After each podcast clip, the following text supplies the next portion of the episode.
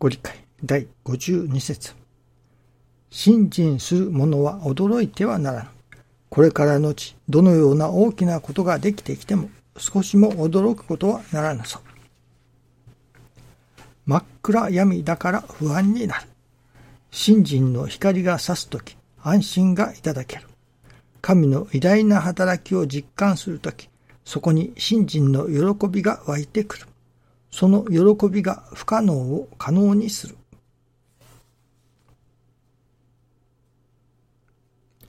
不可能が可能となる。不可能を可能にする。その喜びが不可能を可能にする。と教えておられます。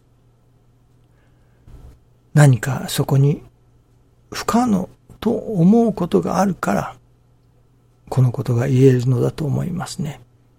というそこには何かを成し遂げたいという思いがある。そしてそれが不可能に見える。それが信心の喜びによって可能となる。この信心の喜びが不可能を可能とするというその前提には何かを成し遂げたいというものがあるということですね。今朝いただきましたのは生きる希望といただきました。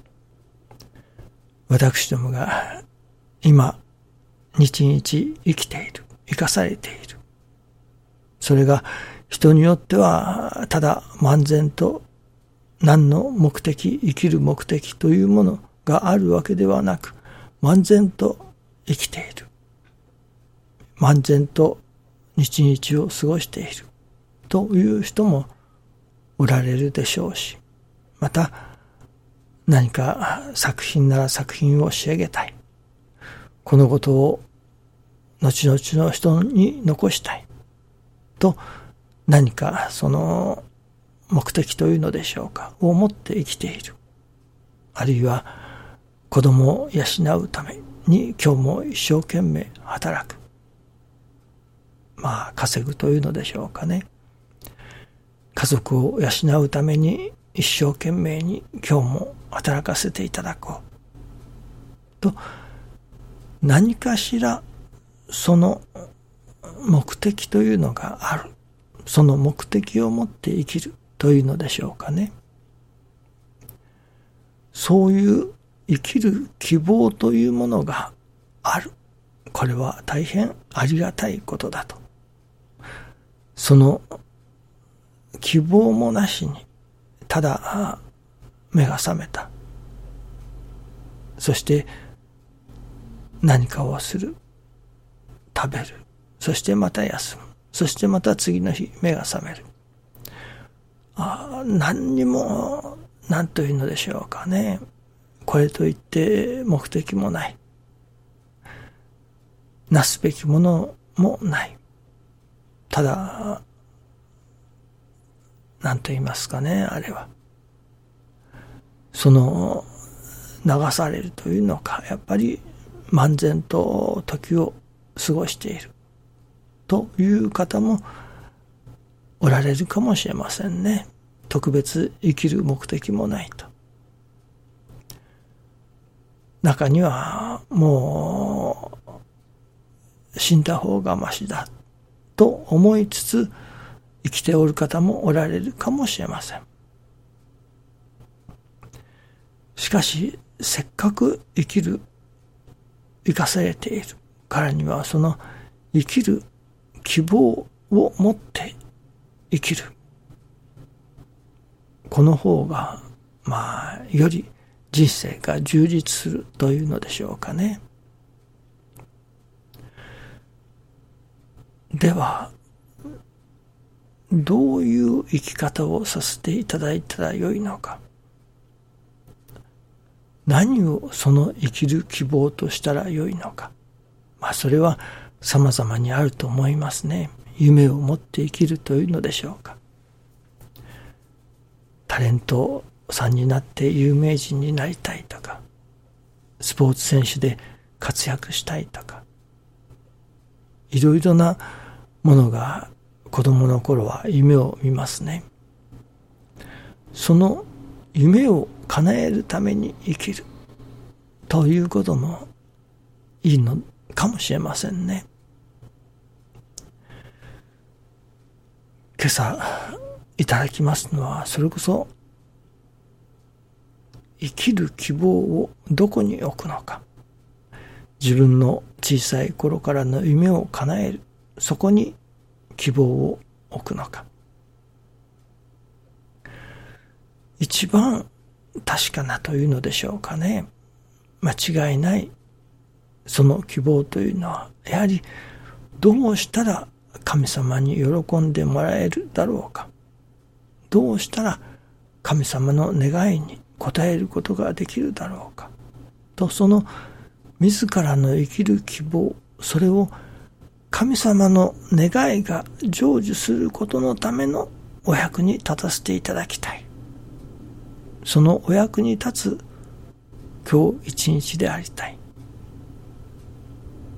神様に喜んでいただけれる、また今日であり明日でありたい。と、その、そこに私どもの希望が向くというのでしょうか。その生きる希望、それが神様のお役に立つことだ。人が助かることのためのお役に立ちたい。と、そこに焦点が定まるというのでしょうかね。これがまあ、信心させていただく者にとっては、一番いい生きる希望となるのではないでしょうかね。また、そこに生きる希望を見出す。神様の願いが成就すること、そのことのためにお役に立つ。と、そこに生きる希望を見出す。そういう信心者でありたいものですね。ただ、お役に立ちたいから命をください。というのはまた少し違ってきますね。師匠が教えてくださったように、命ある限りお役に立たせてください。ご用にお使い回しください。と、その根底にはどこまでも死んでもままよという心根がいると。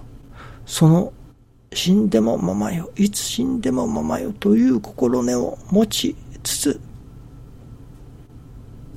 どうぞ神様のお役に立たせてくださいという希望を持っての目覚めというのでしょうかね。今日一日、そしてまた明日一日、その一生である。そういうものが一番いいのではないでしょうかね。生きる希望を持っての一日というのでしょうか。その生きる希望を持ち得ているということが、実は大変なおかげであり、ありがたいことかもしれませんね。神様のお役に立ちたい。神様に喜んでいただきたい。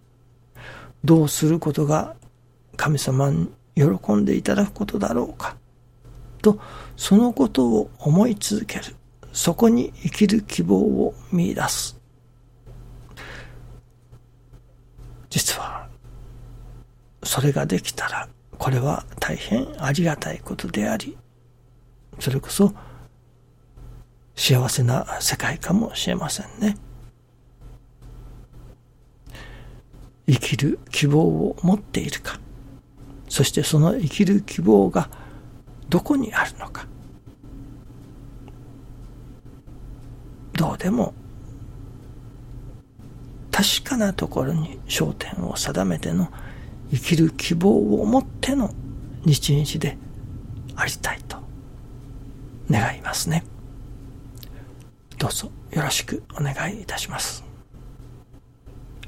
ありがとうございます。